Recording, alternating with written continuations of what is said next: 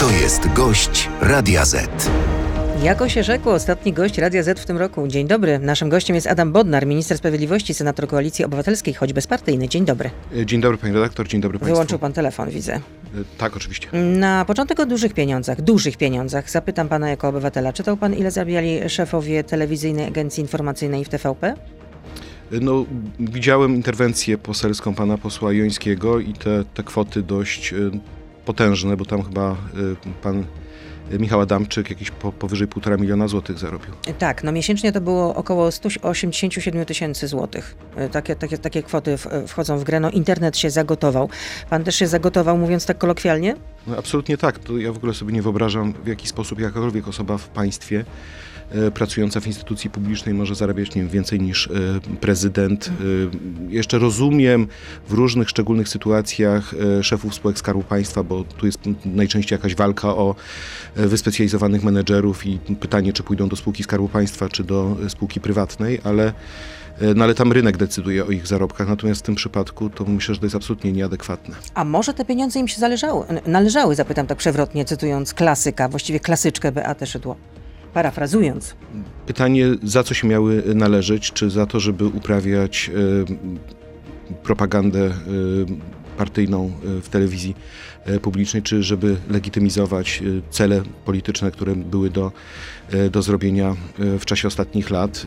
No to widzieliśmy niestety w mediach publicznych. No w każdym razie rozumiem, że minister sprawiedliwości jako obywatel, jako minister sprawiedliwości jest zbulwersowany tym faktem. Ja nie lubię takich du- dużych e, słów, ale e, oczywiście uważam, że nie powinno być takich zarobkach e, w mediach publicznych. A można je odzyskać?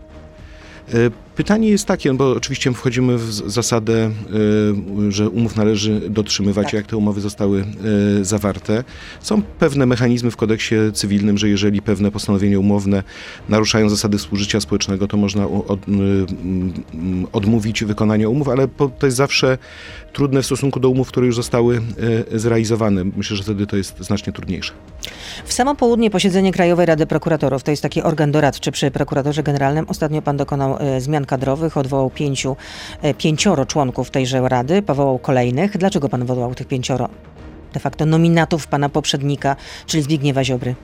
E, Dlatego, że e, prokurator generalny, minister sprawiedliwości ma taką e, możliwość. Jeżeli obejmuje funkcję, tam jest przepis w ustawie, który pozwala na to, że jeżeli organ, który powołał, uzna, że chce postawić na inne osoby, no to dokonuje tej zmiany. Także dla mnie to była absolutnie naturalna decyzja, żeby, taką, żeby te pięć osób wprowadzić do Krajowej Rady Prokuratorów i także z nimi rozmawiać na temat przyszłości prokuratury.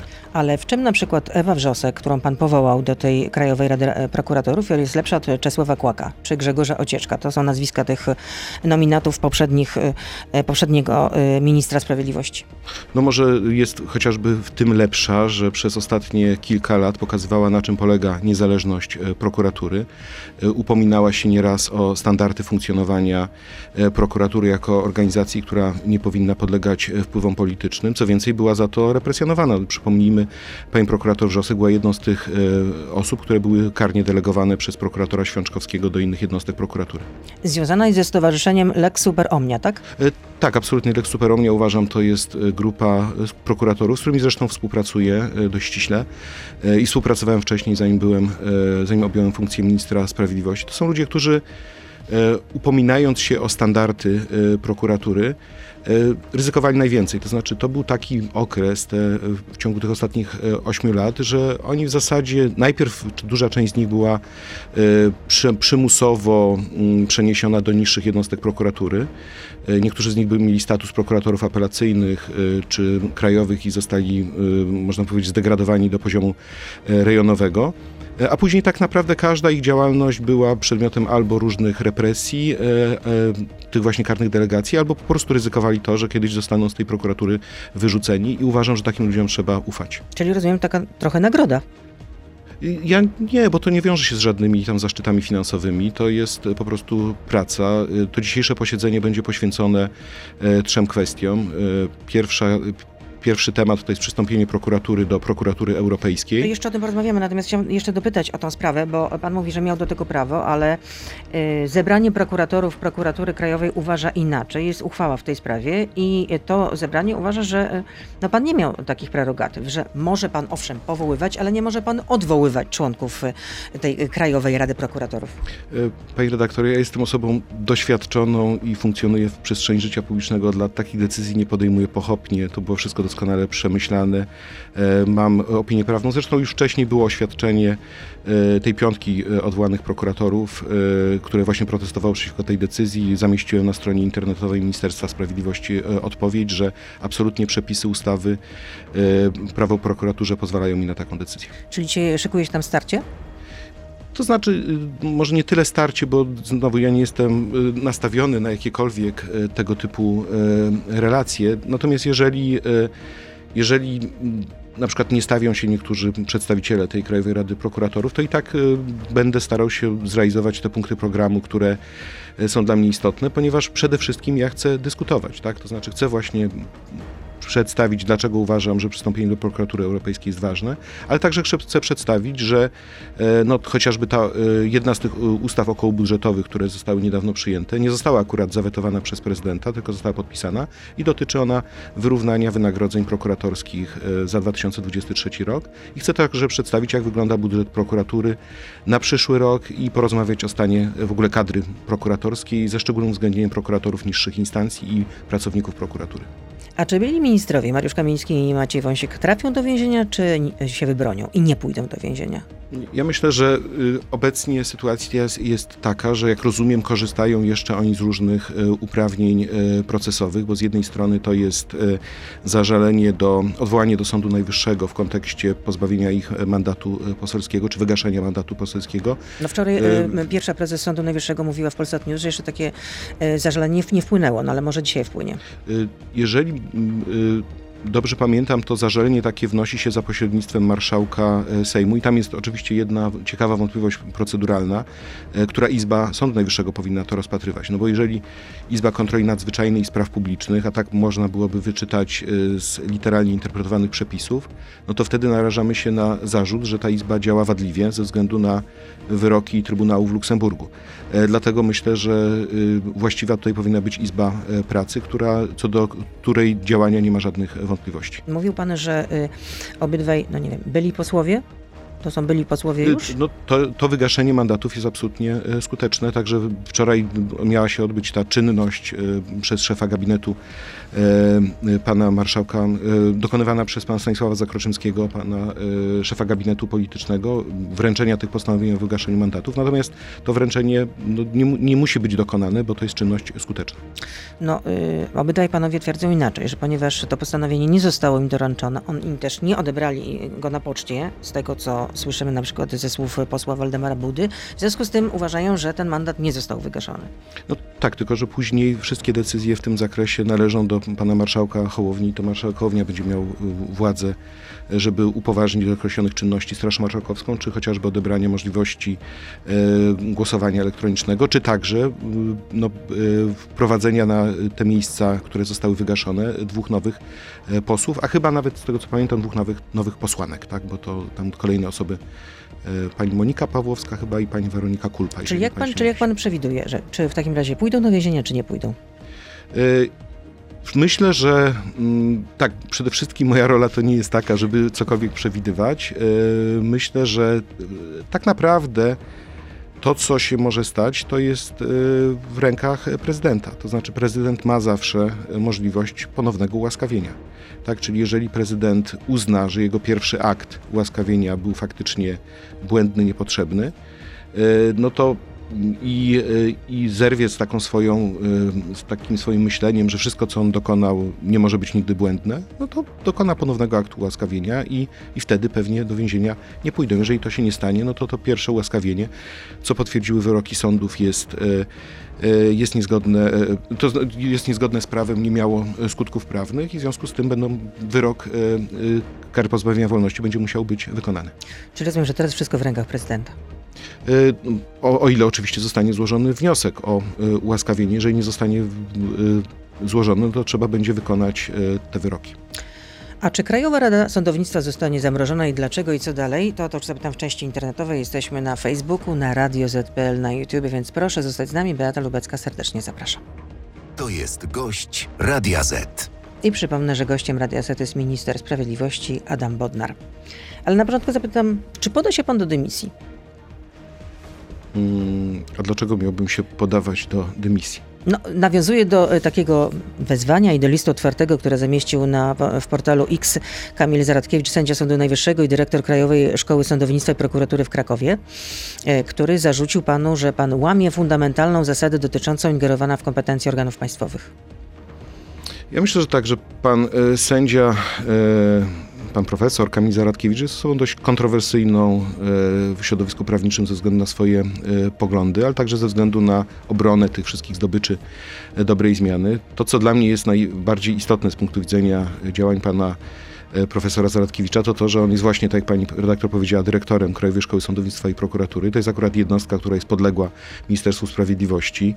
E, Jednostka, którą no, muszę teraz dość dokładnie zbadać co do jej e, działalności. E, W, w, w szkole w Krakowie była niedawno moja e, pani wiceminister Zuzanna Rudzińska-Bluszcz z taką pierwszą wizytą, nazwą, powiem w cudzysłowie, gospodarską.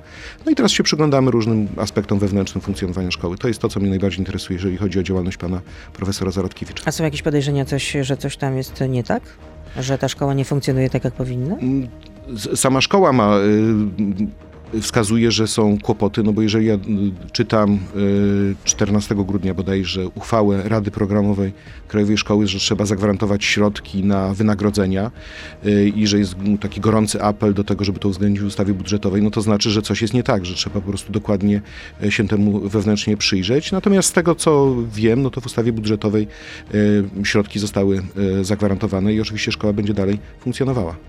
Pisząc to, co napisał Kamil Zaradkiewicz, chodziło też o proponowane przez pana zmiany, które mają uniemożliwić udział sędziów powołanych przez Krajową Radę Sądownictwa w rozpatrywaniu wniosków o wyłączenie sędziego powołanego w tym samym trybie. Chodzi oczywiście o sędziów, którzy zostali powołani przez Krajową Radę Sądownictwa w nowym składzie. Tak. E, Faktycznie e, przedstawiłem projekt rozporządzenia, e, który wysłałem to, ten projekt 15 grudnia do konsultacji e, społecznych. Dzisiaj mijają dwa tygodnie od, e, od tego terminu. E, Będę dzisiaj e, analizował e, z prawnikami z, e, z Biura Legisla- z Departamentu Legislacyjnego w Ministerstwie Sprawiedliwości, jak te odpowiedzi wyglądają, jakie jest podejście do tego e, rozporządzenia. Ja mówię o tym, ponieważ dla mnie to jest istotne. To znaczy, że jeżeli proponuje się jakiekolwiek rozwiązanie prawne, to trzeba to skonsultować z różnymi podmiotami społecznymi. W tym przypadku także z samą Krajową Radą Sądownictwa. Tu jest akurat konsultacja obowiązkowa, wynika ona z przepisów ustawy. Natomiast to rozwiązanie, y, ono dotyczy dwóch, y, y, to rozporządzenie przewiduje dwa rozwiązania. Po pierwsze, żeby w pewnym sensie wskazać, że sędziowie w stosowaniu i w wydawaniu uzasadnień powinni się kierować także orzecznictwem Trybunału Sprawiedliwości Unii Europejskiej i Europejskiego Trybunału Praw Człowieka. Moim zdaniem to nie jest w żaden sposób kontrowersyjne, że, że te orzecznictwo trzeba uwzględniać. A druga rzecz, że jeżeli składany jest wniosek o wyłączenie sędziego z powodu tego, że jest wadliwość jego nominacji, no to żeby ten wniosek o wyłączenie nie był rozpoznawany przez sędziów, którzy też mają taki sam, taką samą wadliwość, e, potencjalną wadliwość nominacji, czyli żeby nie było zasady, że sędzia orzeka w swojej własnej sprawie. I o, o, to, o to w tej całej sprawie chodzi.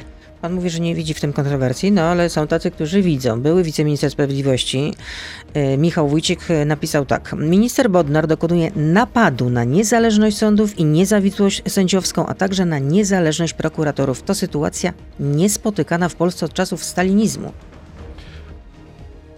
Znaczy, mnie y, dziwi to, że y, byli y, ministrowie czy wiceministrowie używają takich słów tak y, kolorowych, y, tak, y, takich porównań, które moim zdaniem nie mają wiele wspólnego z rzeczywistością, w sytuacji, kiedy to oni jeszcze niedawno doprowadzali do tego, że sędziowie za wydawanie wyroków byli zawieszani bądź byli ścigani dyscyplinarnie. E, No, przypomnę no, nazwiska Juszczyszyn, Tuleja, e, Ferek, e, Gąciarek, prawda, sędziów, którzy za swoją działalność orzeczniczą byli zawieszani, tak, nie mogli orzekać.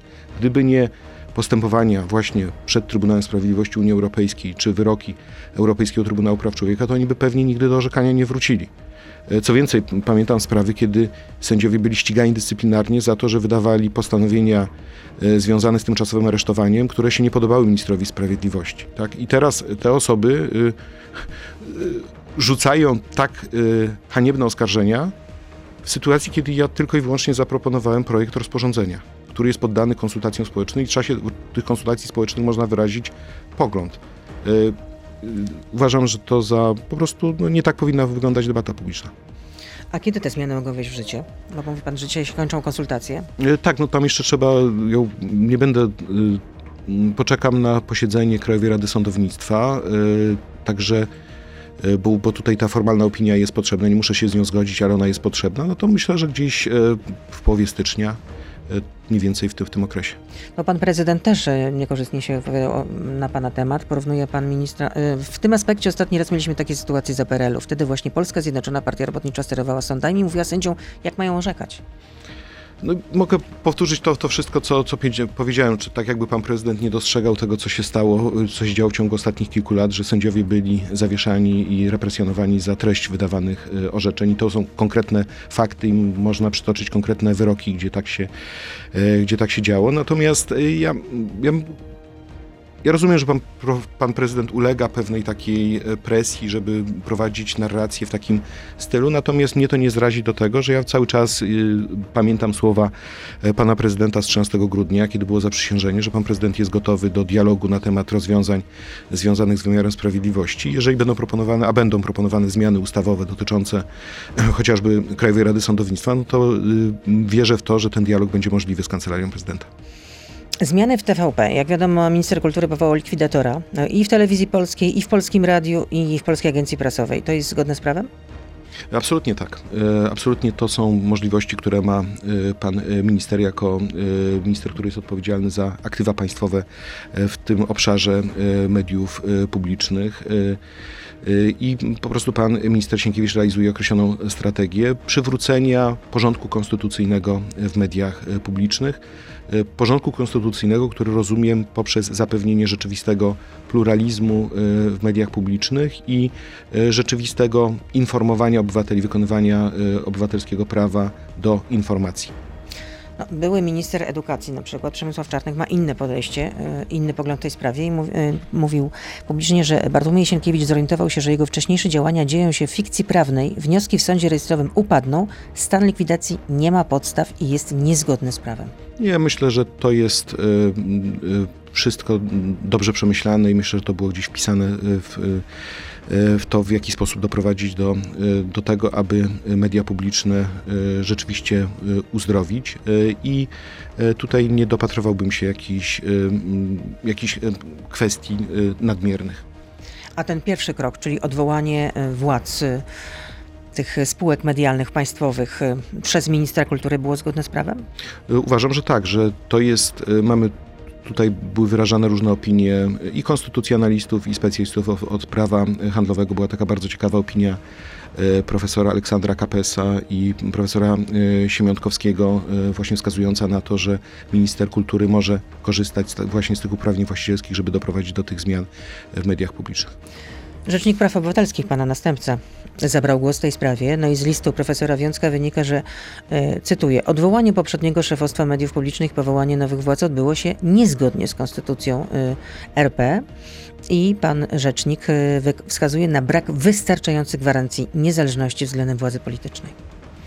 E, Ja się oczywiście zapoznałem z tym stanowiskiem, bo staram się śledzić to, co robi e, pan e, profesor Wiącek i mnie zaskoczyła jedna rzecz e, w tym stanowisku, że nagle pan e, profesor Wiącek e, formułuje tego typu zarzuty, bardzo poważne, a jednocześnie nie widziałem specjalnie aktywności pana profesora Wiązka w kontekście interesowania się tego, co się dzieje w mediach publicznych. Tak? Ja nawet przejrzałem raporty roczne za, za 2021-2022 rok i tam nie było jakichś szczególnych fragmentów, które były poświęcone temu, jaka jest sytuacja rzeczywiście w mediach publicznych, w kontekście czy to naruszania e, standardów e, związanych z wyborami e, parlamentarnymi, i czy w kontekście no, prowadzenia takich bardzo zaawansowanych mechanizmów dezinformacyjnych, czy wręcz hejtu politycznego na, na, na przeciwników. I wydaje mi się, że musimy o tym pamiętać. To znaczy, że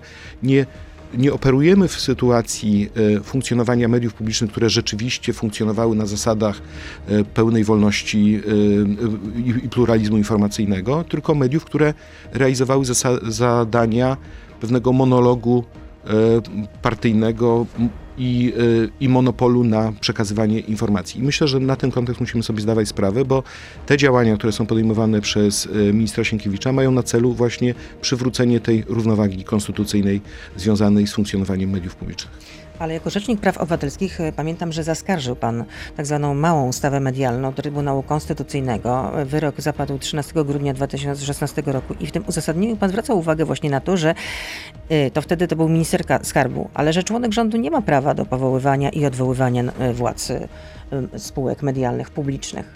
Tak, tylko że Pani redaktor, zwróćmy uwagę, jaka to była sytuacja. To był rok 2016, po tym jak ledwo co nastąpiła nastąpiła zmiana w mediach publicznych. Faktycznie Chodzi skierowałem... o zaskarżenie tej ustawy z 30 grudnia 2015 roku. Ta ustawa tak, tak, tak, tak. E, tak. I natomiast ja bym zwrócił uwagę na jedną rzecz, bo można różne rzeczy y, analizować w kontekście przeszłości, natomiast nie możemy w kontekście analizy tego, co się stało, e, y, nie wziąć pod uwagę sytuacji faktycznej, w jakiej znalazły się media publiczne, Rada Mediów Narodowych oraz Krajowa Rada Radiofonii i Telewizji przez te E, lata od 2016 roku do 2023 roku. No bo e, no bo e, można by przedstawić taki argument. No dobrze, to w takiej sytuacji należałoby doprowadzić do tego, że ta Krajowa Rada Radiofonii i Telewizji wybiora media publiczne. No tak, tylko że Umocowana w Konstytucji. Tak, tylko że ledwo co mieliśmy sytuację, w której Krajowa Rada Radiofonii i Telewizji w świetle prawa, w obliczu kamer próbowała zabrać koncesję jednej z prywatnych stacji telewizyjnych. E, kiedy przez e, ileś miesięcy jedno z najważniejszych, jedna z najważniejszych stacji informacyjnych, Radio Tok FM, nie było w stanie przedłużyć sobie koncesji i nie było to wcale pewne, czy to się stanie. I nikt nie ma wątpliwości, Czyli że to dla są pana Krajowa Rada Radiofonii i Telewizji w tym składzie jest niewiarygodna, tak? Znaczy, moim zdaniem absolutnie jest niewiarygodna ze względu na te fakty i, i, te okoliczności, które się wydarzyły. I teraz mamy wielki Ale nie dylemat. można tych, tych, dwóch sytuacji porównać wtedy, kiedy pan mówił, że jednak członek rządu nie ma, nie ma takich prerogatyw, żeby podejmować takie decyzje o zmianie władz telewizji polskiej, czy Polskiego Radia, czy Polskiej Agencji Prasowej, a teraz ma? Pani redaktor, y są bardzo ciekawe komentarze na temat aktualnej sytuacji, bo nie możemy abstrahować od tego, co się w polskich mediach zdarzyło, od tego, mediach publicznych, od tego, ile osób zostało przez te media pokrzywdzone, jaką rolę te media odgrywały e, w kontekście e, wpływu na proces polityczny. Ja nawet abstrahuję od tej kwestii, od której zaczęliśmy, czyli od kwestii zarobków. Tak? Mamy sytuację, gdzie przywracamy konstytucyjność i szukamy jakiejś podstawy prawnej, żeby to zrobić. I Wydaje mi się, że Tylko bardzo... czy ta podstawa y, prawna jest solidna? Y, tak, ale właśnie chciałem powiedzieć, że jest bardzo ciekawy y, artykuł na portalu konstytucyjny.pl pani profesor Ewy Łętowskiej, do której mam absolutne zaufanie, która będzie zawsze dla mnie największym autorytetem prawnym, która właśnie mówi, że ta podstawa, może ona nie jest najbardziej elegancka, natomiast ona istnieje i daje podstawę do dokonania takich zmian i do przywrócenia rzeczywistej roli e, konstytucyjnej. I to jest zarówno ta podstawa w kontekście e, kodeksu, e, ta podstawa, która wynika z uprawnień właścicielskich ministra Skarbu Państwa, także ministra kultury i dziedzictwa narodowego. Ale zapewne pan wie, że również wątpliwości prawne tutaj podnosi, podnosi Helsińska Fundacja Praw Człowieka, w której pan też kiedyś działał. E, absolutnie, ale to jest, mam wrażenie, wchodzimy w dokładnie taką samą dyskusję, jak e, w kontekście e, tej wypowiedzi pana profesora Wiązka, to są dokładnie te same argumenty. No to jest pytanie słuchacza. Pan minister osobiście składał wniosek do Trybunału Konstytucyjnego o niekonstytucyjności powołania prezesa TVP przez ministra Prawa i Sprawiedliwości. Teraz pan nie protestował. Łamanie konstytucji przez PO jest lepsze niż przez Prawo i Sprawiedliwość? E, to, co powiedziałem, jesteśmy na etapie e, przywracania konstytucyjności i uważam, że podstawa prawna wynikająca z kodeksu spółek handlowych i z sytuacji właścicielskiej w kontekście telewizji polskiej czy polskiego radia jest wystarczająca, żeby te zmiany dokonać. To, to kolejne pytanie od słuchacza. Czy może pan ujawnić nazwiska wybitnych ekspertów, z którymi się pan zapoznawał w kontekście zmian w TVP? Bo pan o tym mówił w, bodajże w Polsat News. E, Tu już przed chwilą powiedziałem, tak, między innymi profesor e, Kapes oraz profesor e, Siemiątkowski, wybitni eksperci od prawa handlowego, też pani profesor Bilewska z Uniwersytetu Warszawskiego na ten temat się nieraz wypowiadała.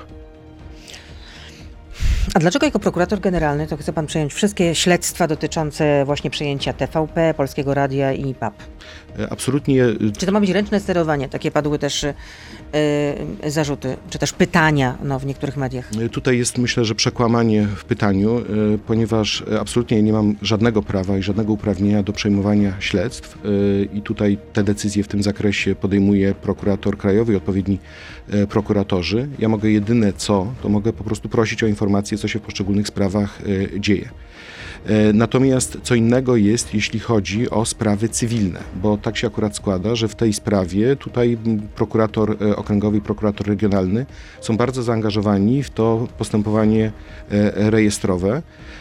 I tutaj w tym zakresie, moim zdaniem, decyzję może podejmować prokurator generalny, ponieważ to jest pytanie, w jakim zakresie prokurator w postępowaniu cywilnym, czyli postępowaniu prywatnym, realizuje interes społeczny. I uważam, że moje zadanie to jest realizować uchwałę Sejmu, e, która dość jasno się wyraża na temat tego, jakie powinno być podejście w kontekście mediów publicznych.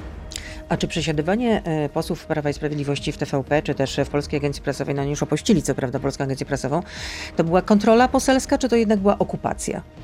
E, Myślę, że tu mamy dość płynną granicę między tym, co jest e, kontrolą poselską, a właśnie taką nadmierną, e, nadmierną ingerencję w funkcjonowanie różnych organów, bo dla mnie zawsze interwencja poselska polegała na tym, że ktoś przychodzi do danego organu, prosi o dokumenty, sprawdza te dokumenty, wychodzi. W momencie, kiedy zaczyna się to przekształcać w sytuacji właśnie interwencyjnej, a co gorsza, jeszcze dochodzi do sytuacji legitymowania osób, jakichś, jakichś takich działań, które gdzieś mogą wkraczać, przekraczanie uprawnień, to należy się nad tym zastanowić. Ja teraz, e, teraz trafiają oczywiście do prokuratury różne e, zawiadomienia na ten temat i będę na ten temat rozmawiał z prokuratorem krajowym, e, jak do tego można podejść, czy nie dochodziło do przekroczenia granic e, interwencji poselskiej.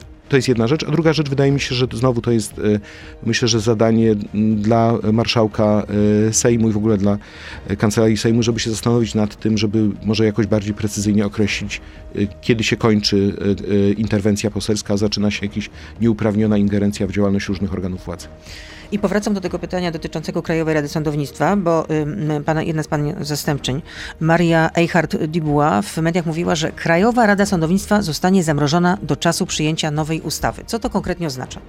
E, To oznacza, że e, minister sprawiedliwości ma... Czyli pan? Tak, tak, czyli ma prawo ogłaszania e, o wolnych wakatach sędziowskich. Czyli w skrócie, jeżeli są wolne, m, potrzebne jest powołanie sędziego do danego sądu, no to do ministra sprawiedliwości należy ogłoszenie, zamieszczenie ogłoszenia w monitorze polskim, że rozpoczyna się I konkurs. wtedy co się dzieje? I Rozpoczyna się konkurs. No i wtedy się rozpoczyna konkurs, no i ten konkurs są zgłaszane kandydatury i te kandydatury są następnie oceniane przez Krajową Radę Sądownictwa. A kto zgłasza te pro, pro, e, kandydatury? E, No, same osoby się zgłaszają, Aha, tak? To znaczy każdy, Mhm. kto chce, prawda, uznany jest nie, adwokatem, radcą prawnym, naukowcem, prawda? Chce zostać sędzią, zgłasza się. Zgłasza się, tak? I teraz e, uważam, że ze względu na to, że mamy kłopot z Krajową Radę, Radą Sądownictwa, że działa ona w niekonstytucyjnym składzie, gdyż 15 członków Krajowej Rady Sądownictwa zostało wybranych przez parlament, a nie przez samych sędziów, e, po prostu nie powinienem, e, można powiedzieć, dokładać się do pogłębiania e, niekonstytucyjności sytuacji, czyli do nowych nominacji sędziowskich, które będą dotknięte wadą. I o to chodziło z, tym, z tymi słowami o tym, o tym zamrożeniu, że poprzez brak tych ogłoszeń w najbliższym czasie nie będę się do tego dokładał. Natomiast w tak zwanym międzyczasie wyjdziemy z propozycją ustawy, e, która będzie przewidywała nowy tryb wyboru członków Krajowej Rady e, Sądownictwa. Jeżeli ta ustawa zostanie przyjęta, no to wtedy już nie będzie kłopotu i jeden z tych węzłowych problemów dotyczących praworządności rozwiążemy. To będzie zależało też od prezydenta, od jego podpisu, ale w takim razie na czym miałby polegać ta zmiana w wyborze y, członków Krajowego y, y, KRS-u? Y, Bardzo prosta zmiana, a mianowicie taka, że to nie parlament będzie wybierał y, 15 członków krajowej- Sędziów? sędziów, tylko sami sędziowie. Ale to będzie- będą wybory powszechne? Y, Znaczy, wybory powszechne w takim sensie, że praktycznie rzecz biorąc, wiele osób będzie miało możliwość y, y, składania y, kandydatur. Natomiast to sędziowie spośród siebie wybierają y, y, y, członków Krajowej Czyli Rady będzie tak jak poprzednio. Czyli będzie tak jak poprzednio, tylko powiedziałbym bardziej przejrzyście, w taki sposób zaangażowany, tworzący możliwość zaangażowania różnych środowisk w ten proces wyboru. A będzie jakiś taki organ społeczny, bo też były takie postulaty, tak, że jakaś tak. rada konsultacyjna powinna się znaczy, tym również powstać. Może nie tyle Rada Konsultacyjna w kontekście wyborów, ale powinna przy Krajowej Radzie Sądownictwa działać Rada Społeczna, taki organ doradczy, który w pewnym sensie wskazuje, jaka jest opinia społeczeństwa na temat funkcjonowania sądownictwa. E, To się pojawiało, ten projekt, e, czy koncepcja Rady Społecznej pojawiała się we wszystkich w zasadzie projektach ustawy, które były przygotowane do tej pory i oczywiście to będzie e, będziemy to uwzględniali. Jesteśmy teraz na takim etapie, że analizujemy trzy projekty Stowarzyszenia Justicja, Stowarzyszenia Temis oraz projekt senacki sprzed dwóch lat i z tego wybieramy to, co najlepsze i przedstawimy to jako e, projekt e, Ale co ustawy. zrobić, żeby ten pro- proces wyboru tych sędziów właśnie do Krajowej Rady Sądownictwa był bardziej transparentny? Wszystko musi być po prostu przejrzyste, otwarte i, yy, i czyli musimy wiedzieć, kto jest kandydatem, yy, musimy wiedzieć, yy, jakie ta osoba ma poparcie, ale także wysłuchania będą publiczne tych kandydatów, tak? Czyli jeżeli będziemy mieli pana Iksińskiego, który się zgłosi, prawda, z Radomia jako sędzia sądu okręgowego i który będzie miał poparcie, no to będzie można go normalnie publicznie wysłuchać i poznać, jakie są jego poglądy dotyczące różnych kwestii. A czy y, w Krajowej Radzie Sądownictwa będzie więcej sędziów sądów powszechnych, rejonowych? Bo jest ich najwięcej i to też były takie, padały y, zarzuty, że właśnie ci sędziowie są właściwie blokowani.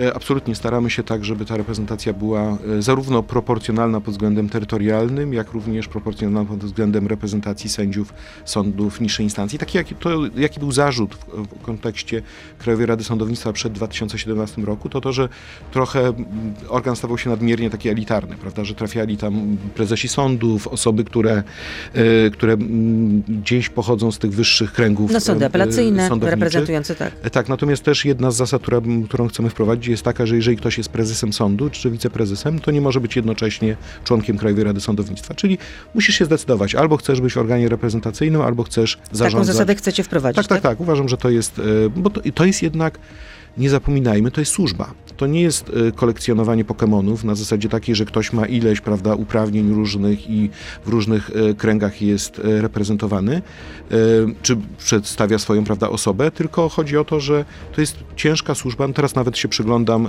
kolegom, koleżankom, posłom i senatorom, którzy są członkami Krajowej Rady Sądownictwa, no to oni spędzają długie dni na tym, na analizie tych kandydatów na stanowiska sędziowskie. A to nie sparaliżuje y, działalności sądów? No bo jednak słyszymy ciągle, że jest dużo wakatów, jeśli chodzi, nie są większe potrzeby. Na przykład no, jest za mało sędziów w sprawach y, y, dotyczących kredytów frankowych, więc czy to zamrożenie Krajowej Rady Sądownictwa, że nie będzie tego y, y, naboru na nowych sędziów, że pan to y, zablokuje, zamrozi, wstrzyma, czy to właśnie nie sparaliżuje y, wymiaru sprawiedliwości? Mm, Wręcz przeciwnie, to znaczy przede wszystkim ja uważam, że to jest kwestia, że ud- uda się doprowadzić do przyjęcia tej ustawy i przekonania prezydenta do tej ustawy w ciągu dwóch, trzech e, miesięcy I- uważam, że jeżeli tak się stanie, no to nie będziemy mieli jakiegoś większego kłopotu. Czyli uważa pan, że Natomiast- przekonacie prezydenta do tej nowej ustawy, znaczy, tak? tak, bo proszę zauważyć, że my się skupimy tylko i wyłącznie na tym etapie, na kwestii e, rozwiązania statusu Krajowej Rady Sądownictwa. Na razie nie będziemy się zajmowali tematem tej weryfikacji e, czy konkursów na e, te stanowiska sędziowskie, które były e, wcześniej obsadzone prawda, przez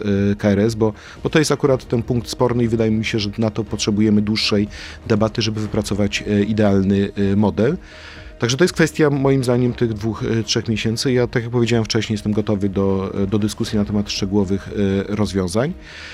Natomiast proszę zauważyć, że to, co jest dla mnie jednym też z wyzwań, to to, że ja przejąłem Ministerstwo Sprawiedliwości w sytuacji, kiedy na przykład mam bardzo dużo delegowanych sędziów. Czyli duża część składu Ministerstwa Sprawiedliwości, to jest pow- powyżej 200 osób, to są sędziowie delegowani. Czyli osoby, które mogłyby orzekać, a po prostu pracują w Ministerstwie Sprawiedliwości. Tak? I też dla mnie to jest jedno z wyzwań, jakie przyjąć, jaką tutaj przyjąć strategię w kontekście ograniczania liczby delegacji To e, będzie chciał, tak sędziowskich. będzie pan e, tych e, sędziów, którzy teraz pracują w Ministerstwie Sprawiedliwości, odesłać znowu do sądów?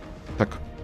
Znaczy może nie wszystkich, nie od razu, bo też nie mogę sparaliżować pracy ministerstwa. Jeżeli mam eksperta, który, nie wiem, pracuje od 5, 7, 10 lat i się zajmuje jakimś tematem, no to ja nie mogę tak z dnia na dzień takiej rzeczy dokonać, ale to jest też oczekiwanie społeczne, oczekiwanie środowiska sędziowskiego, że y, część osób y, wróci do orzekania. Co więcej, ja uważam, że to powinna być także moja misja, czyli odbudowywanie takiego normalnego, zwyczajnego aparatu urzędniczego, urzędników służby cywilnej w Ministerstwie Sprawiedliwości, a nie robienia takiego modelu hybrydowego, jak mamy obecnie, że mamy część urzędników służby cywilnej część delegowanych sędziów, nawet mamy delegowanych asystentów sędziów, delegowanych referendarzy i delegowanych prokuratorów. Tak?